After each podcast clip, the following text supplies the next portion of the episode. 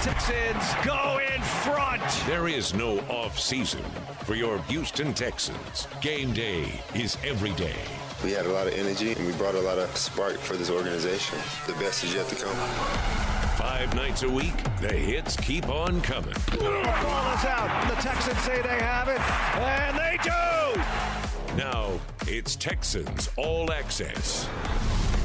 Hello, Texans, and welcome to the program that takes you inside NRG Stadium when the stadium is open. But it's not right now, so we're taking you inside my house, Johnny's house, whoever else's house we're going to tonight, as we'll talk Texans football, NFL draft. It's coming up. It's like a game week. I feel it. The excitement is there. Look, there's a lot going on in the world. I get it, but we are here to distract, to be a diversion.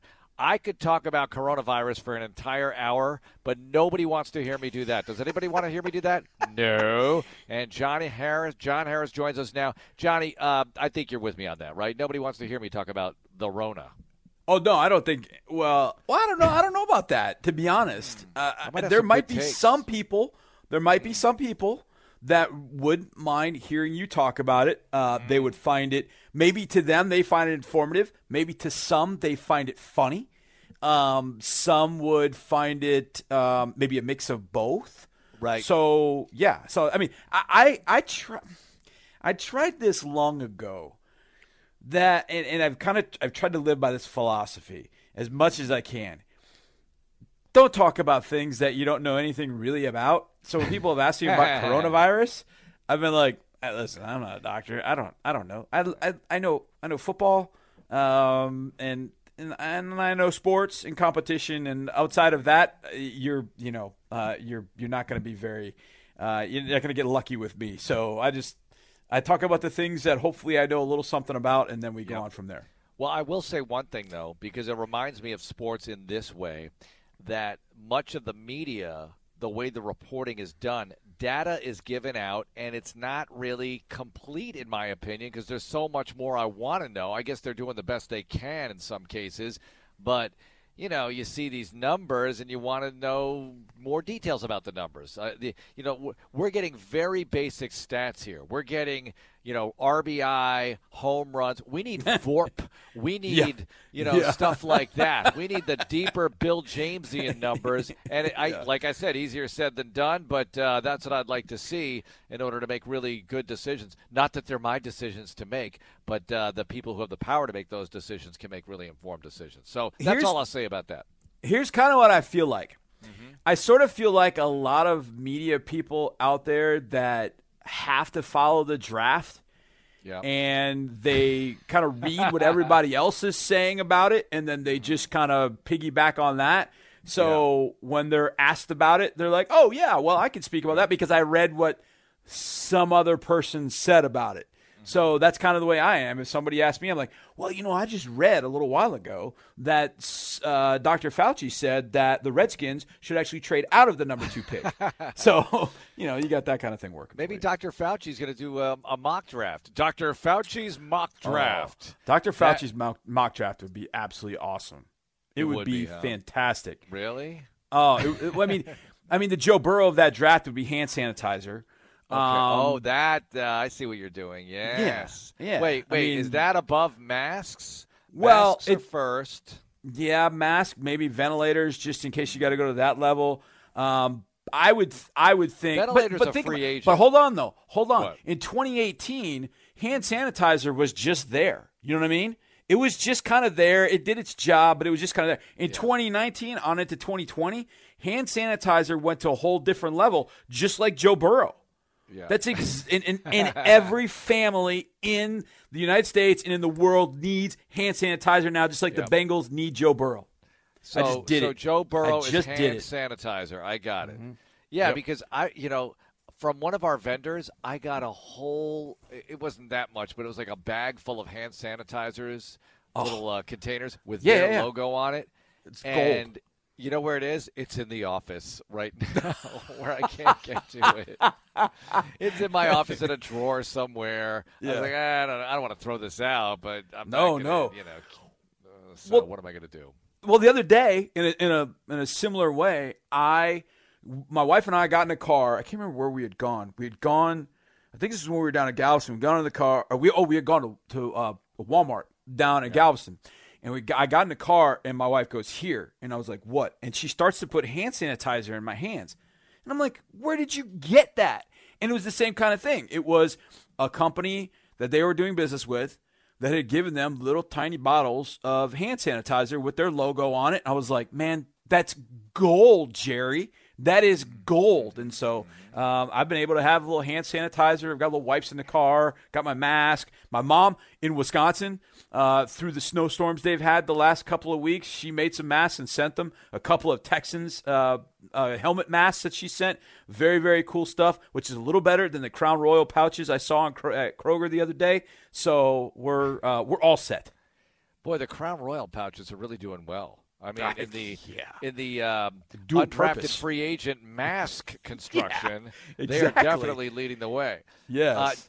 Johnny, couple of things before we get going here. I want to talk about Gronk in a moment here. But, you know, we were talking about how the media interprets things. And I think one shining example of this, and shining in not so hot a way, was the first-round freakout last year, and somebody just tweeted this, a fan just tweeted this in response to something else, and it just reminded me of the first round last year when Philly jumped in front of the Texans and took Andre Dillard, and the freakout was so strong from the media. How could you let this happen? How did you not trade up? As if, you know, that was known that Philly was going to do that, and all these other things. Like, you totally blew it. And they picked Dillard, and the Texans picked Tytus Howard. Now, I know we're early on in the careers of both these young men, and they're both good players, I guess. I guess Dillard is. But you tell me, how's that working out so far? How's that playing out? Is that a loaded question? Well, I'm just bringing this up because, you know, people freak out when things are done. Yeah. And then after a while – they often, and I give you credit because you weren't a big fan of the Dwayne Brown pick in 08. Sorry to bring that up again. But you later said, look, I was wrong about that one. And you've said it multiple times to his face, actually. Yeah. And I give you a lot of credit for that because you can't always be right doing what you do. And too many people don't admit when they were actually wrong. Like, I had people, they were like spitting venom. And spitting is not a good thing in these days, or any days, I guess. That the Texans didn't take Reggie Bush or Vince Young back in 06. Like, they were ready to divorce the Texans for life. They made up. There was a reconciliation. But tell me about Dillard and Tytus Howard so far a year in. Yeah, it's so funny because if you remember, we had Brian Gaine on that week with us. And I asked him the question because I know it's happened to me. As I've gone through this and you know, have done draft analysis for years. There are players that I have crushes on. Like I love Marlon Davidson from Auburn. I love Logan Wilson from Wyoming. Those are some of my favorites. I love Clyde Edwards-Helaire. Well, last year I had a few, and I asked Brian Gaine. I said, "Do you get draft crushes?" And he kind of looked at me, and he got what I was saying, and I don't think he really wanted to kind of buy into it, but he kind of answered it like, in essence, yes. So I remember after it happened, I was walking out of my office that night, and I was going to get something out of the break room, and I saw Brian, and he was talking to a couple of people, and he stopped me and said, "Hey, John, remember that question about draft crushes?" And I said, "Yeah." And I said, "Was he yours?" And he said, "Yeah, he was all of ours." And I thought that was pretty interesting. And then what Bill said the other day about what Tytus did in the meeting room in Indianapolis, you know, almost throwing Mike Devlin or Timmy Kelly through the window, you know, showing him what he would do, having the scoop a three technique.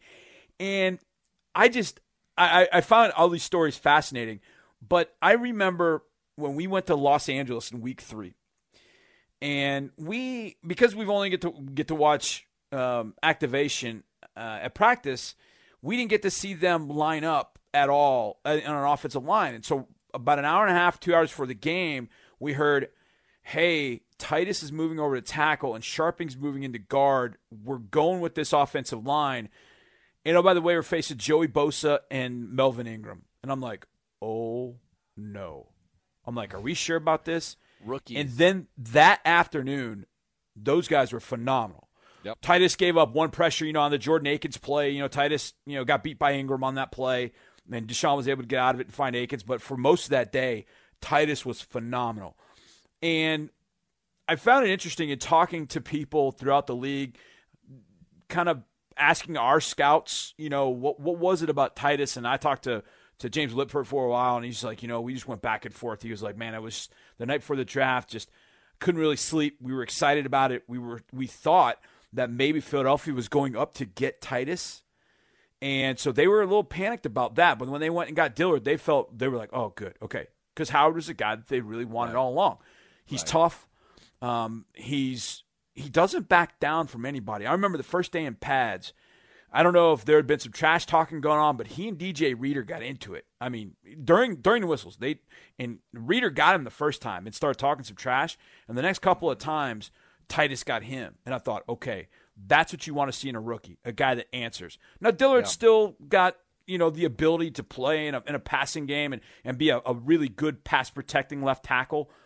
But I think if the Eagles had to do it all over again, they would realize that Tytus Howard was kind of a Philly guy. Like, he's Philly tough. You know what I mean? Yeah. He's Philly. He's got kind of that toughness. There. Right. And he's got that. You know, Dillard's a little bit more finesse guy. Tytus has no problem driving you into the dirt and then telling you about it. And that's kind of the way Philly likes their guys. Yeah. And I think they would have appreciated that. So I think Dillard's got a little bit of a ways to go. I think Tytus still does. But we'll see how it goes in Philadelphia with what they're going to do. I mean, they've got two great tackles, getting up there in age a little bit, Lane Johnson and Jason Peters. But Tytus came to the right situation, and I think by adding Laramie Tunsil, it allowed Tytus to move over to right tackle, let him be comfortable. He was comfortable at both, but I think right tackle he's going to settle into very well. And I think we're going to look back a year later, and we're doing it now, we're looking back going, you know what? Hopefully year after year after year we'll continue to look back and go, that was the right pick. But after 1 year, I think you could absolutely say that it was definitely the right move to have Tytus Howard come to Houston and Andre Dillard go to Philadelphia. Boy, could you imagine the freak out if Dillard wasn't picked by Philly and he was available and the Texans went for Howard like they were going to anyway. That would have been even more freak out. So there was a lot of freak out, but so far so good. And look, we're a year into this thing, and tackles, offensive linemen, every position can improve a lot year one to year two and beyond. But I think that's just an interesting thing to point out because – I mean, first-round freakouts have happened before. Oh, as well. 2010, Kareem Jackson picked 20th. Everybody knows the Texans need a corner. Well, you got to take Kyle Wilson, right? I mean, he's really good. Right. Or Devin McCourty. Now, McCourty turned out to have a great career. I'm not going to take anything away from McCourty. He's awesome. But seriously, Kareem turned out to be an excellent player for this franchise. Yes, after the shaky rookie year, Jonathan Joseph gets here and whatever else happens to Kareem, you want to talk year one to year two improvement. He's a starting corner on the number 2 defense in the National Football League in his second season in the league. So, you know, you have that. You have first-round freakouts sometimes. Mm-hmm. Dwayne Brown turned out to be – was he the best tackle in that draft or a second-best tackle? Oh, no, he was the best. Guy taken. Yeah, he was the best. He was the best. I don't think there was any question in that. He was phenomenal. And I think you know, it's funny. I would talk with Dwayne about this over the years, and I said he taught me 2 lessons, and number 1 was you got to be patient. You have to be patient, especially with draft picks. You can't just start making declarations after the moment after somebody's picked. And the second one also, it's interesting because Tytus reminds me of Dwayne. But what Dwayne taught me was if you have an athlete, and Dwayne is a really good athlete, and he's got the desire to be great, then you're going to end up having a pretty good player as long as he stays healthy. If you have an athlete, which is what Tytus is, and this is why I think Tytus will be very good, because he's athletic, he's strong, he's tough, he's got all those intangibles, and he wants to be great. It's about playing football and being a professional football player, not the acclaim he gets for being a Texan or an NFL player. So I think that's the thing that really drives Tytus. That's why I think he'll end up being great. That's what Dwayne really taught me, is that if you have an athletic lineman like that that wants to be great, that guy more than likely, worst case, will be a very good NFL player, if not a great one. Johnny, I got distracted by this 2010 draft, just looking back on it. There were some receivers in this draft that got picked not in the first round, like Emmanuel Sanders in the 3rd round. Oh. That's not bad. Golden Tate late in the 2nd round. Yeah. Yep. Not bad at all. 2 guys who are still in the league. And how about this one? Antonio Brown in round 6. How about this one? Joe Webb, wide receiver in round 6. I love Joe. I love Joe Webb. Joe Webb. Hey, how about Joe's Cincinnati getting Geno Atkins and Carlos Dunlap in one draft? Oh, my gosh, did they hit that right? And Geno was the fourth-round pick, yes, right? I think Geno was the fourth-round pick, and I think Dunlap was the third. And I remember when they drafted Geno, I remember thinking, hey, Geno from Georgia, that's going to be kind of interesting. But I was not – and I had watched Geno pretty closely at Georgia, and I thought, you know, good player. But there was nothing really where I went, okay, this guy's going to turn into an absolute game wrecker. And that's really what he's turned into, and we get to see him again this year. Boy, no wonder why the Bengals caught fire. You know, they got Dalton in the second round in 2011, right? But this draft in 2010, they got Jermaine Gresham in the first round, which was a good, you know, solid tight end pick for them.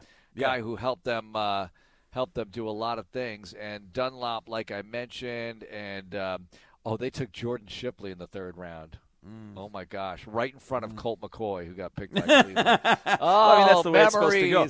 Hey, you didn't know this, Mark. I'm sure you didn't know this, but Jordan Shipley and Colt McCoy were roommates. Oh, I know. What do you mean? Oh, I'm sorry. I'm so gullible. I walked right into that one. Yeah, you knew that. No, it was awful. I mean, that's just so – that was so publicized. That's terrible. But, you know, didn't you think – what happened to Shipley, by the way? Concussions or what happened? I think it was concussions. I mean, it was an injury of some sort. That's too bad with him because he you know, Colt's still – around, you know, Shipley, not so much as far as professional football playing status goes. All right, coming up, we have to react to Gronk. I mean, it's the story of the day in the NFL on draft week, and we've got more likely to happen. And also, look, some of the best shows in television history used laugh tracks, right? So what's wrong with the NFL piping in fake crowd noise if it comes to that? I'll tell you what. It's coming up on Texans All Access. Touchdown! Texans Radio continues in a moment. Stay connected with the Houston Texans and join the Stampede email newsletter for the latest news and team stories. Each month, Stampede members have the opportunity to win sideline experiences, tickets, autographed team memorabilia, and more. Visit HoustonTexans.com to sign up. Make sure you follow the Texans on Facebook, Twitter, Instagram, and Snapchat. And take the Texans with you wherever you go with the Texans app and never miss an update. Hey friends, this is Drew Doherty with the Houston Texans. Texas Children's Hospital is the official children's hospital of the Houston Texans and the local sponsor of Play 60, the NFL initiative to get kids off the sidelines and into the action for 60 minutes of play a day. You can run, jump, swim, tumble, swing, or cheer. Have a blast. Just make sure you're active for at least 60 minutes a day to score the healthy future you deserve. To learn more, visit texaschildrens.org/Texans. Ah, the pitter-patter, splitter-splatter of Sunday mornings. Wait, no, that's bacon, and it's spitting all over your PJs. Stains can ruin any moment. Get them out with Tide, America's #1 detergent.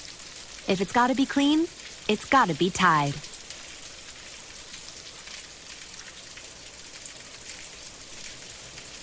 Will the LSU Tigers be just as dominant in 2020? Can they replace key players lost to the NFL draft and field another undefeated national championship caliber squad? Only one way to find out. Witness the 2020 LSU Tigers right here in Houston as they head to NRG Stadium Saturday, September 19th to take on the hometown Rice Owls. Head to RiceLSU2020.com to join the waitlist and be notified as soon as tickets go on sale or to get info on how you can experience Rice versus LSU from a luxury suite this fall. Red Diamond knows perfect's not easy. Our karaoke skills? At least we have our day jobs. Our family photo? Take number 82. Even our radio commercial has the occasional glitch. So we'll stick to what we have perfected. Our Red Diamond tea. No shortcuts, no concentrates. Perfectly crafted from actual tea leaves and water. After all, at Red Diamond, we think tea should taste like, well, tea. Red Diamond. We're perfect at tea. Right now, many of us are unsure about what may come next. At Reliant, we want to help you light the way. With 24/7 customer care and online support, we're here for you today and we'll be here long after we power through this. Just visit Reliant.com/light the way or call 1-866-RELIANT. Because even though we're a bit farther apart these days, we're all in this together. Reliant. That's power. Your way. PUCT number 10007. Keep up with the Houston Texans everywhere you go. Download the Texans mobile app. Okay, Mark Vandermeer and John Harris with you. Having fun Tuesday night, getting ready for the draft on Thursday. It'll be Johnny, Andre Ware, me, Robert Hensley will be on helping us out. Round one coverage live at 7. First, DP City hosts Texans All Access with John McClain and John Harris at 6. Then the draft at 7. First round action, no picks for the Texans, but plenty of drama in the draft. We did it this way 2 years ago. It was a lot of fun. Friday night, John Harris, me, Clint Sterner, we will be on the air, rounds 2 and 3. Jack Easterby will join us after rounds 2 and 3 are done. All this coverage presented by Miller Lite, by the way. Then Saturday, early shift has Sean Pendergast, Wade Smith. I think I called Wade Smith Wade Phillips on a recent show. Anyway, he knew the difference. Wade Smith, Johnny, and Sean in the early shift. Next up, it'll be me, Johnny, and wait, what is it again? No, it's Johnny, it is Seth Payne, you and Sean in the early shift, then me, Wade Smith, and you in the middle of the day Saturday, and then you and me finish it out. So, see, I'm already confused about our coverage. We'll be putting this all out there for you, though. It's going to be good. I think I lost John. Did I lose John Harris? It's like he's rerouting. And rerouting... Somebody gave me a great prank on Zoom today where kids did this, I think. You take the teacher, or you could do this with anybody on Zoom, I guess, if you're hosting or something, and you change their name to Reconnecting so they see that or something like that, and they don't know they think they're not on, but they really are. I don't know. There's some kind of prank that people are playing on Zoom. So that's going around right now. So anyway, that's your draft coverage lineup. There will be a quiz on this later, all presented by Miller Lite. Every round, every pick. And to have John Harris on is going to be monumental because he's the one who does more work on this, and I'll say this very confidently, than any other host in any major market. You know, having him is like having one of these national guys on them, one of these Todd McShay, Mel Kiper, whoever you like, Daniel Jeremiah. We've got John Harris. He puts in the time, puts in the work, every pick. He doesn't have to look it up. Every other media member is Googling like crazy once you get past through round one, definitely round two. But Johnny's right on it, knows these guys well. All right, so while we wait for John to reroute, get hooked back up, and John, jump in anytime that you get back on. While we wait for that, Rob Gronkowski is a Tampa Bay Buccaneer. I thought this was from The Onion or something. I didn't know what was going on. I was running an errand today. And get this. I mean, this is just fun for me. Vanderkid, who's now 14 years old, by the way, calls me and says, Dad, Gronk is going to Tampa Bay. And I said, look, you just got hoodwinked. What are you talking about? He's a wrestler. But Gronk is going to Tampa Bay. He unretires, and the Patriots trade him to Tampa Bay for a fourth-round pick. And I think it was Steve Palazzo from Pro Football Focus said, hey, the story here is Belichick just traded a wrestler for a fourth-round pick, and a seventh went to Tampa Bay. I thought that was a pretty good take right there because what value does Gronk have unless you're going to send him where he wants to go, right?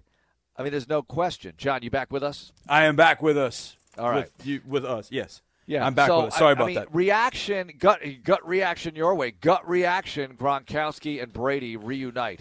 I said, I've said this, I don't know how many times, especially as it pertains to the draft. Nothing surprises me anymore. Nothing.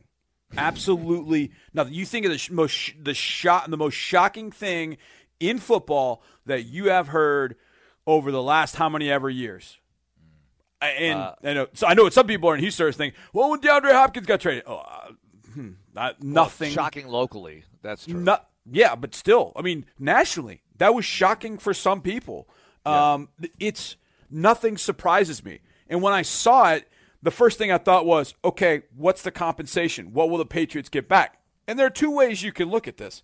Number one, if you're a Patriots fan, you're thinking, well, okay, Belichick essentially ran off Gronk. Gronk still obviously wanted to play more football, but he didn't want to do it for New England. He didn't want to do it for Bill Belichick.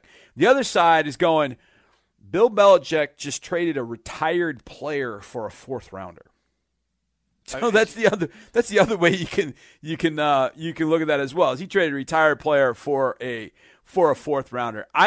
To me, it's kind of the right way of saying this. It's kind of clean for all parties. The Patriots get a little something. Gronk gets to come back to the game that he really enjoys playing. He gets to play with his guy Tom Brady, and Mark, most importantly, they get to do it in the NFC. Oh, that was my gut reaction. The NFC. I was like, I felt a tiny tinge, like a tenth of a second tinge of like, oh, but then it was like, oh, NFC. I don't have to worry about Gronk with the New England Patriots. He's with Brady over there. Let them worry about it. Let them duke it out with the Saints and the Panthers and the Falcons and try to make the playoffs that way. And right, 7 teams per conference now, so they've got a better shot to get in as a wild card, or maybe they shine and win the division. I don't know. But I was so happy about that part of it, because if it was Brady in New England with Gronk and then the nightmare continues and the evil empire and everything like that, we don't want to have to deal with it. I think it's going to be really interesting to see what the Patriots do in this draft, because, you know, are they going to take a quarterback? What's going to happen? I mean, there's a lot in play here, a lot of good stories coming out of that angle of it. And it's funny because we have friends. I mean, I have a lot of friends who are Patriots fans because I used to live in that part of the country. And some of them are saying, well, I'm still going to root for Brady. And I'm rooting for Brady almost more than I'm rooting for the Patriots. And I thought, what? Mm-hmm. What? After everything you've been through, and like, far be it from me to defend the New England Patriots, but that's how powerful it is. That's how powerful he is. We've all been watching the Jordan series, right? We've all been watching The Last Dance.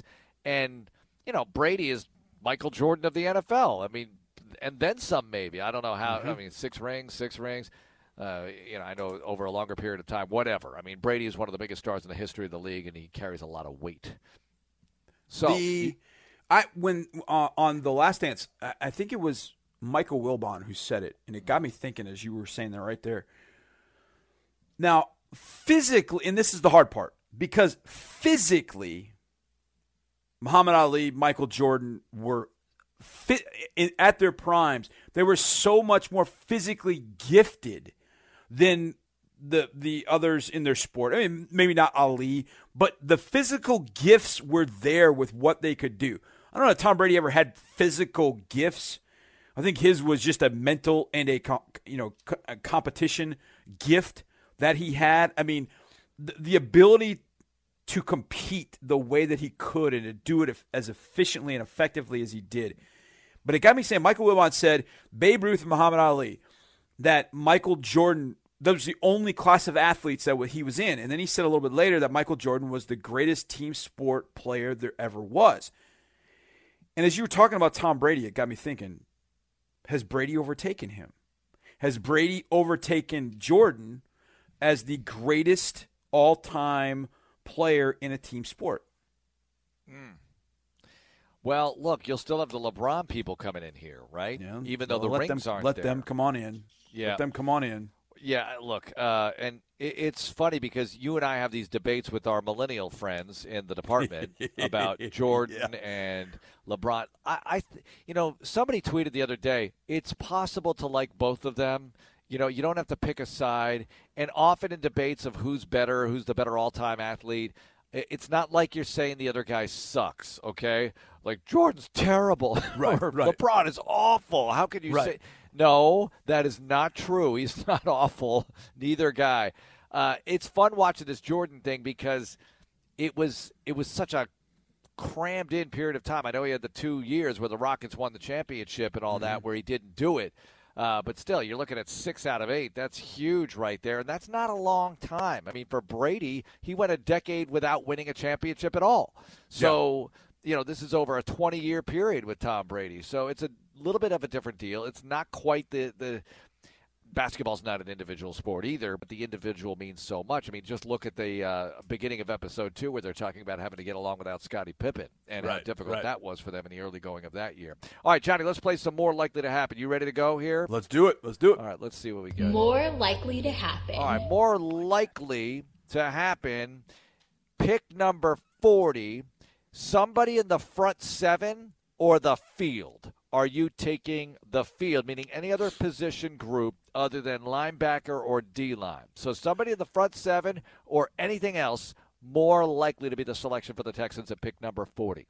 Well, I'm going to stick to my guns here and go with the field because in my mock draft at footballtakeover.com, I went with Grant Delpit, who's still on the board at number 40. So I went with Grant Delpit. Now, there are a few defensive linemen still on the board. In fact, I think Justin Matabike went off just before that, a couple picks prior to that in my mock to Carolina.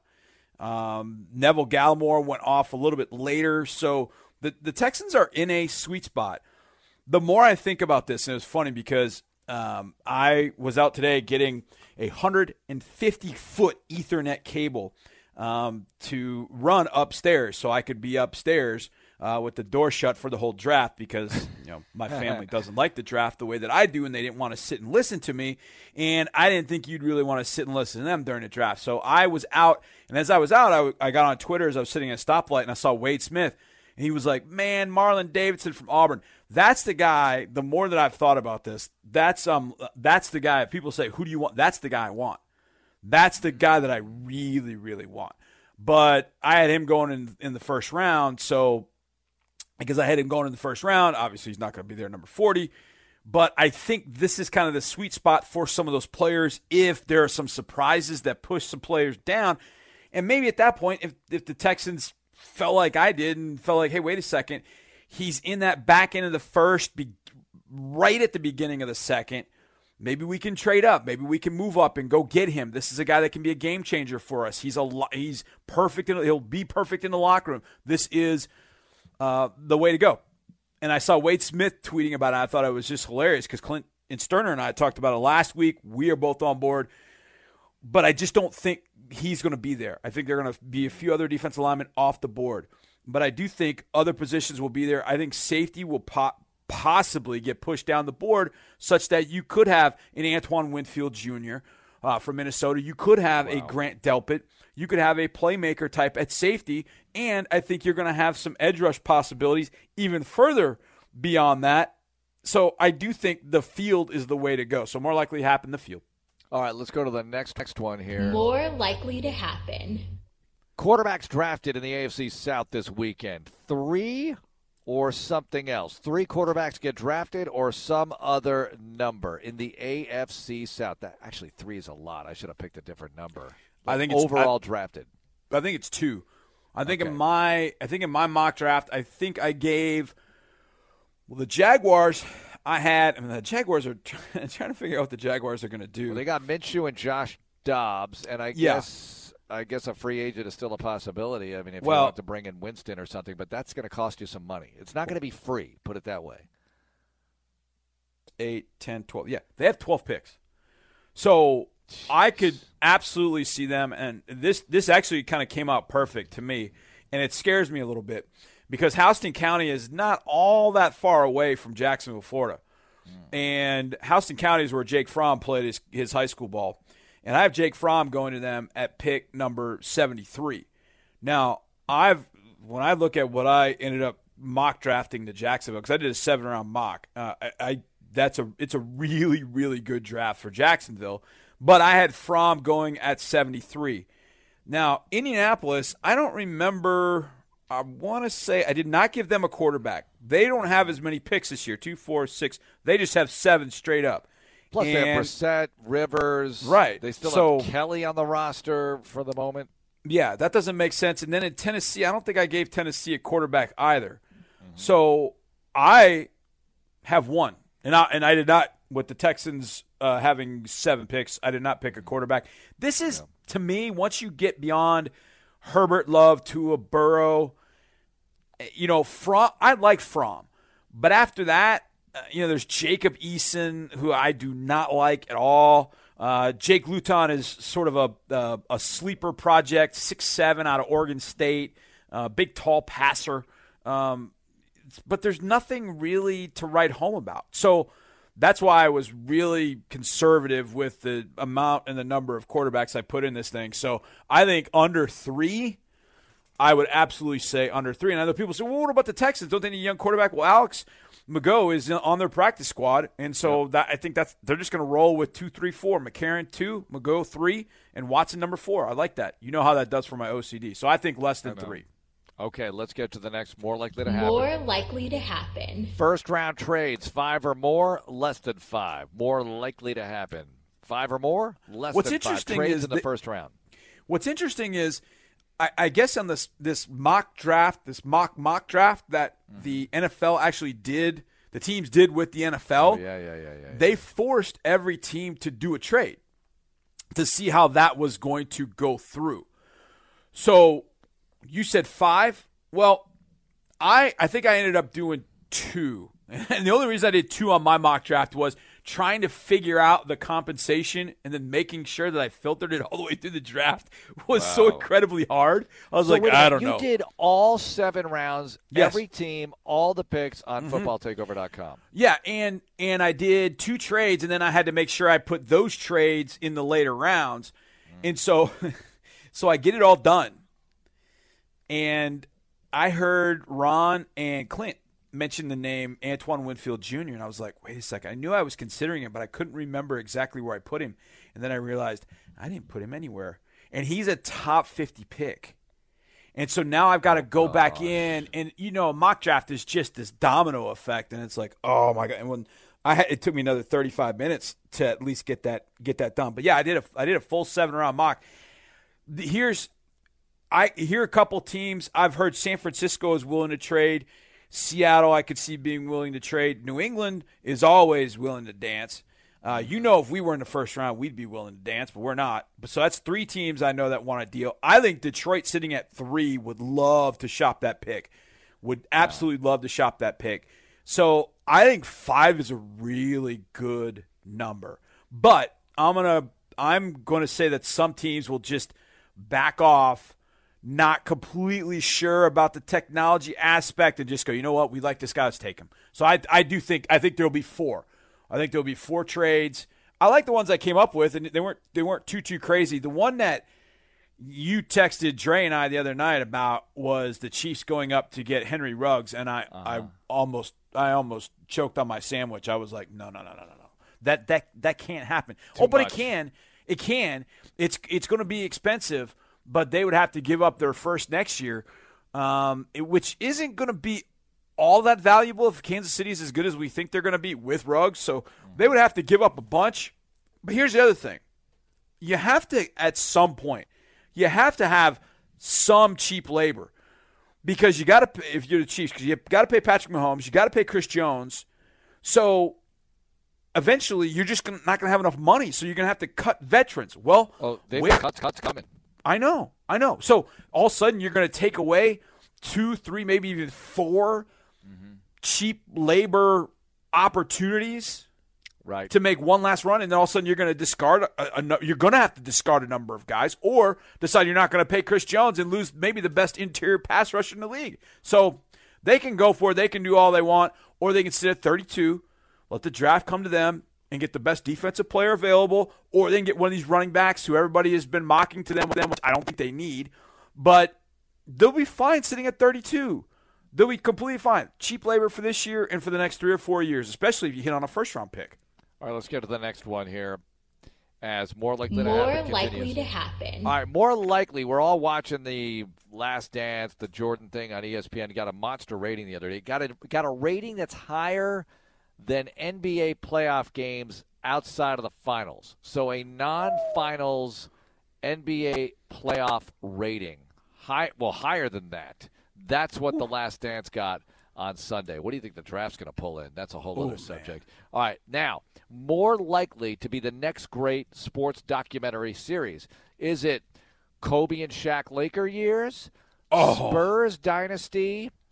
Patriots reign or the return of the Yankees, the 90s and early 00s Yankees? Is that going to be the next great sports documentary series? Or give me a wild card and do it after the break, because we like to talk about that and NFL on television, what it could possibly look like this fall, and I'm hoping kind of not. It's coming up on Texans All Access. Don't miss a single thing on your favorite team. Follow us on Twitter at Houston Texans. This is Texans Radio. Whether you're scoring touchdowns or touching your toes, you depend on your body just like the pros do. At Houston Methodist, we treat you with the same expert care the Houston Texans have relied on from day one. From the starting lineup to starting a new exercise, your body is made to move, and we have the expertise to keep it that way. Houston Methodist is the official healthcare provider for the Houston Texans. Houston Methodist, leading medicine.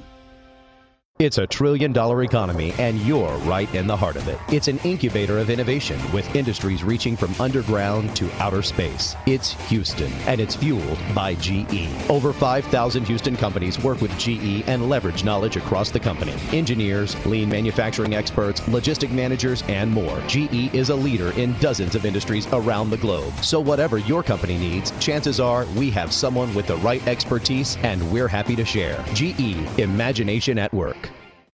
Everyone is trying to do their part, especially now. And your Ford dealer is built to lend a hand. If your vehicle needs service, just call. Ford service centers are essential to your community and are still open. Find out about pickup and delivery options from participating Ford dealers. Plus, they've implemented enhanced cleaning measures for added peace of mind.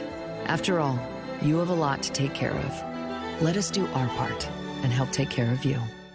As the preferred eye care provider of the Houston Texans, Houston Eye Associates knows that vision is everything, especially in football. Houston Eye is here to help Texans see better and keep their eyes on the prize. Houston Eye Associates has 28 Houston area locations with specialists in LASIK, cataracts, glaucoma, retina, cornea, oculoplastics, pediatrics, uveitis, and more. Come and see us today. Houston Eye Associates, the preferred eye care provider of the Houston Texans. The Houston Texans, Toro, and NOV have partnered with the Sam Houston Area Council of Boy Scouts of America to present Toro Takes the Bull Out of Bullying. Toro Takes the Bull Out of Bullying, presented by NOV, is an educational assembly about preventing bullying. This year, the Texans and NOV have created an anti-bullying patch for students in the Scout Reach program. Scouts who complete Toro's anti-bullying quiz on HoustonTexans.com will receive the patch. The Texans, NOV, and the Boy Scouts are proud to help stop bullying across Houston.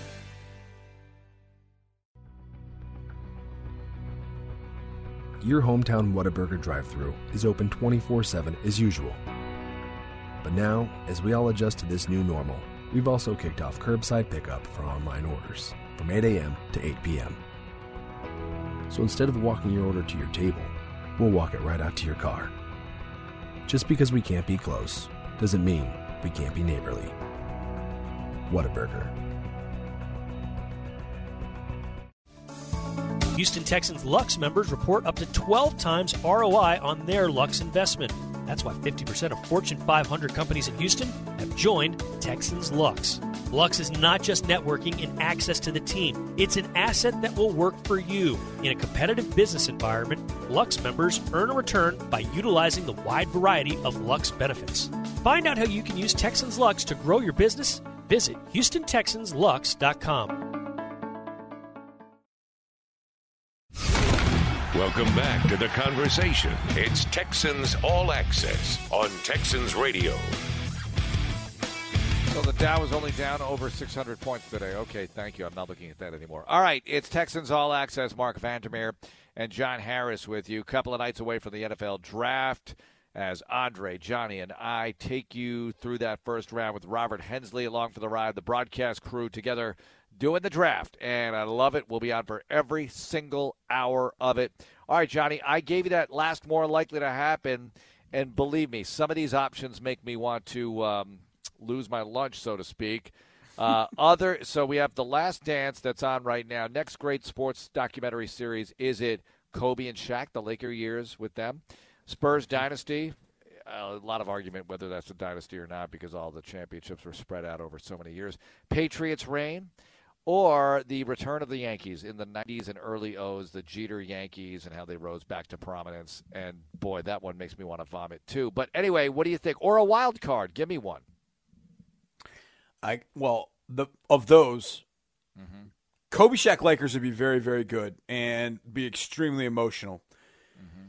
Mm-hmm. To me, I'd want to see the Patriots one because it's been so secretive all these years. I would love to see both sides just have an opportunity to talk through what it was, what happened, why so great, why so secretive, why just everything about that. You have to let time pass. Everybody has to retire. Yeah, absolutely, including Belichick. I think those would be the ones that stand out. I'm going to give you one way off the beaten path that kind of combines. Well, I don't know if you remember the name Lorenzen Wright. Yeah, I remember. He went to Memphis, right?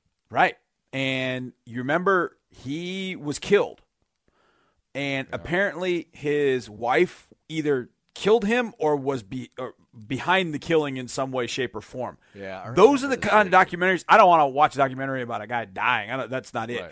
But the intrigue of watching the OJ shows, five or six, that was so well done. And to me, it wasn't even the OJ, the USC Trojan, the Buffalo Bill. It was everything that went into the trial and how unbelievable the trial was. Lorenzen Wright, for some reason, that just popped in my head as I was thinking about that. I was like, that would be really interesting to watch a documentary done on that. I don't think you could do a 10-parter, but that would be a pretty intriguing one. And I'll give you another one. Oh, here's another one. The night things went awry for Tiger Woods in Orlando.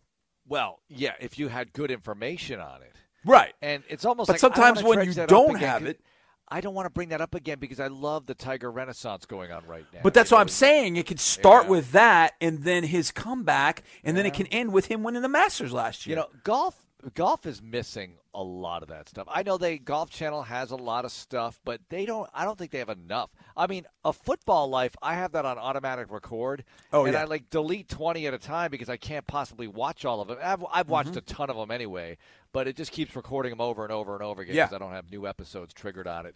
But they have so many football lives. Golf Channel has to do a better job with their people. They just do. With the golfers of yesterday and even some today, I want to see these stories. They don't do a good enough job, and that's not for this show. Okay, so you named a couple.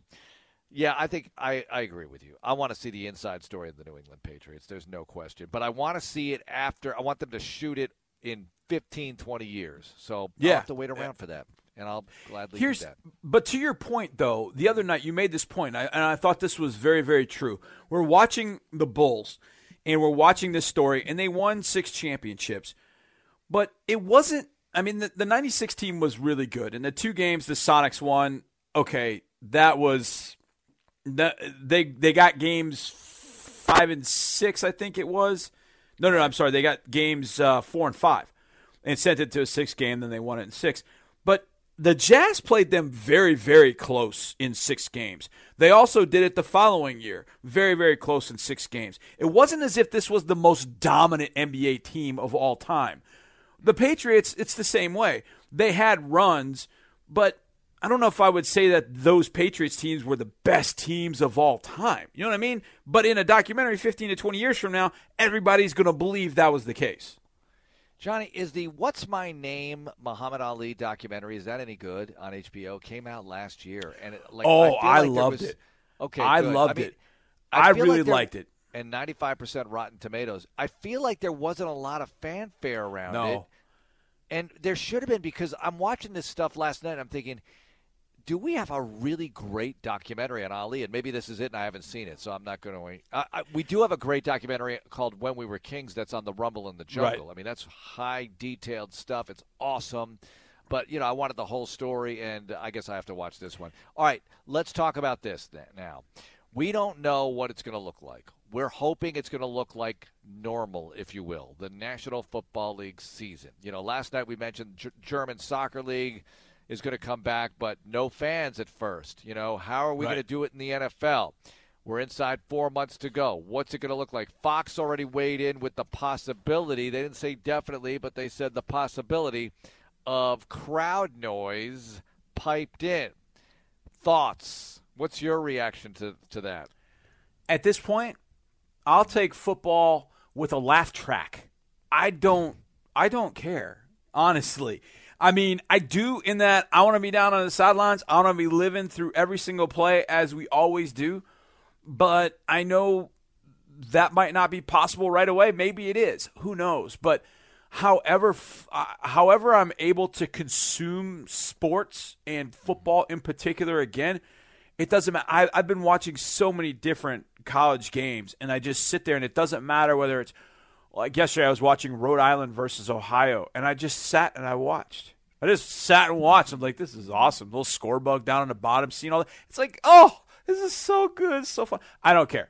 You could put any sound effects. You could put a fart machine down there. I don't care. I bring that up because the Colts are doing that documentary again with the next pick, and there's a scene where in the draft room somebody pulled out a fart machine, and Mark, it shut the room down. Ballard could not speak for 5 minutes. It was absolutely hilarious, but it wouldn't matter to me. You just, it's football. And I'd be fine with anything that would allow us to watch football again. You know, I gotta think that if you're gonna play games at all, and especially if you're playing them in the local market, there's got to be a way to let 20,000 people in and socially distance them. And then you're thinking, and this is just me talking, all right? I have no idea what the conversations are like behind closed doors, but if you're going to do maybe a lottery system of season ticket members who get to go to certain games, because it's better than nothing at that point, right? Better than no fans, and you give them the option. Are you willing to do this? And you sit 3 seats apart and 2 rows apart, that kind of thing. I don't know. Because at least that way you'd get some noise. You'd get something in the building, right? Right. And that's what we all want. Or you're allowed to sit with the person if you're married to them. It's funny. Like, if you go to a park or if you go to an area now where you're supposed to be socially distant and you're with your spouse, do they break that up? Like, uh-oh, because I've seen all sorts of videos. You know, there are all sorts of videos circulating from all over the planet, and you have no idea what's going on. There was one from Berlin, and they're telling people to stop gathering and, you know, husbands and wives, and you don't know if it's real or not. You know, there's so much out there. You just don't know what to believe. But I'm thinking that if we could get some people in the building at the very least, that would be great. It would be real. I don't like laugh tracks on TV, but some of the greatest shows on television have used laugh tracks. So if we're talking fake noise, I mean, that's fake noise in a TV show. Seinfeld used one. MASH, even the first 3 years, which I think are the best television I've ever seen, really. Yeah. The first 3 years when Trapper and Henry Blake are still on the show, they used a laugh track. There was no live audience there. And Seinfeld had a live audience, but they add to the laughs with a laugh track. I mean, we get used to those kinds of things. Yeah, I don't think... You know, it's funny when you texted me about this, I thought, I don't think it bothers me too much because it's football. Me. Fake noise bothers me. I mean, I don't like. I'm with you. I don't like fake noise, but I don't think it would bother me because it's just it's football. Yeah, and that'll be good enough. Yeah, absolutely. Well, Johnny, that was fun. I love talking football with you. Love talking about all this stuff. Are you ready for the draft? Of course you are. You've been ready for weeks. When people ask you that, you have no other answer but yes, definitely. Of course. Oh yeah. I mean, it's what we do. Yeah. So I'm looking forward to Thursday for sure. So we'll have our Wednesday night draft tomorrow. We'll try and get the whole gang together for that tomorrow, and then sneak peek. What are you thinking? There have been some moments, and it sort of goes back to your thought on Tytus Howard. Tytus Howard is going to be our inspiration for the draft tomorrow. Okay. I like this already. All right, John, thanks a lot. And thanks to everyone for listening tonight. Thank you, Bridget, for producing. Tomorrow night, our Wednesday night draft. It's probably, I guess it's the last one. Maybe we can fire that sucker back up next week. Who knows? But the actual draft in a couple of nights, and we'll have it all for you right here. Have a great night, everyone. Stay safe, stay healthy, and go Texans. Download the Texans mobile app for news, videos, alerts, and more on your Houston Texans. Blue Ribbon, it's a Texas tradition. Since 1946, Blue Ribbon has proudly served Texan families natural smoked bacon and natural casing sausages made from premium ingredients, seasoned for Texas tastes. It's the preferred sausage and bacon of the Houston Texans. Blue Ribbon, it's a Texas tradition. Want to start an argument with sports fans? Ask who should be the MVP. Everybody has an opinion. This player does this, and that player does that, and I could be persuaded either way. But when it comes to an MVP of MPG, yeah, miles per gallon, I made my choice. Chevron with Tecron. Why? Well, number one, it's proven. No gasoline gets better mileage. Number two, no gasoline has more cleaning power to help keep vital engine parts clean. Unbeatable mileage, unbeatable cleaning. You can't argue with that. Chevron with Tecron. Care for your car. Red Diamond knows perfect's not easy. Our karaoke skills? At least we have our day jobs. Our family photo? Take number 82. Even our radio commercial has the occasional glitch. So we'll stick to what we have perfected. Our Red Diamond tea. No shortcuts, no concentrates. Perfectly crafted from actual tea leaves and water. After all, at Red Diamond, we think tea should taste like, well, tea. Red Diamond. We're perfect at tea. Already counting down the days until your next college football Saturday? Start planning your tailgate and prepping your face paint because the season starts right here in Houston with the Texas Kickoff. Lane Kiffin and the Ole Miss Rebels are set to take on Dave Aranda and the Baylor Bears at NRG Stadium Saturday, September 5th. Experience the season debut for both of these new head coaches as they look to kick off 2020 with a bang. Start your fall off right. Head to TexasKickoff.com to join the wait list and be the first to know when tickets go on sale. March's Star of Courage winner presented by Apache is K-9 officer for Cyfair ISD, Glenn Mayo. Mayo has served with the Houston Police Department for 27 years and during his time has won numerous life-saving awards. During Hurricane Harvey, he spent weeks rescuing people with the HPD dive team without taking a second to think about himself. He has truly dedicated his life to serving Houston and ensuring everyone's safety. The Houston Texans and Apache would like to congratulate him for being our March Star of Courage winner. Right now, we're all safer at home. But should you need a new vehicle, Hyundai has options to shop online, and a participating dealer can deliver it right to you. Plus, you'll make no payments for 4 months. To find out more, go to buyhyundai.com. Get 0% APR for up to 84 months and make no payments for 4 months on the 2020 Tucson or Elantra. Visit your Houston Hyundai dealer online today. Offers end 5/4/20.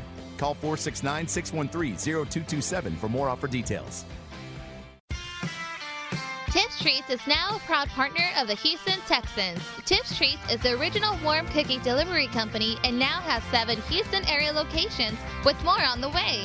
Tips Treats bakes to order and delivers fresh, ooey gooey melt in your mouth cookies right to your door. Order for yourself, as a gift for someone else, or pick some up at any location. Download the new Tips Treats app to place a delivery order today. Another hot day in Houston as this game gets underway. Here's the kickoff, caught by Dykin. They're really stepping it up for Houston, Jim. Like all that financial assistance they gave for Hurricane Harvey relief efforts. Yeah, Steve, they gained a lot of yardage on that one. Here's the snap. Oh, and look at that donation to Habitat for Humanity. Did you see all those AC units they provided for low-income housing? These guys would be on fire if they weren't so cool. Dykin is definitely Houston's biggest fan. They're taking this Houston team right into the comfort zone. The mission of the Houston Texans Foundation is to be champions for Houston's youth. On Texans Tuesdays throughout the season, Texans players spend their only day off in the community, meeting fans and helping further our mission to do great things for Houston. Last year, Texans players made 250 appearances supporting programs in education, character development, and health and fitness to empower the next generation of Texans. For more information, visit HoustonTexans.com/community.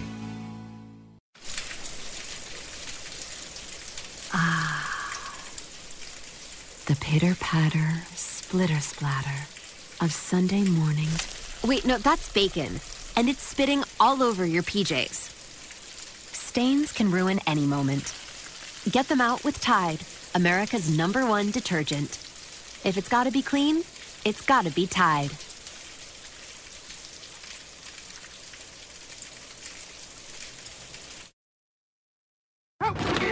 This is Texan Radio, Sports Radio 610.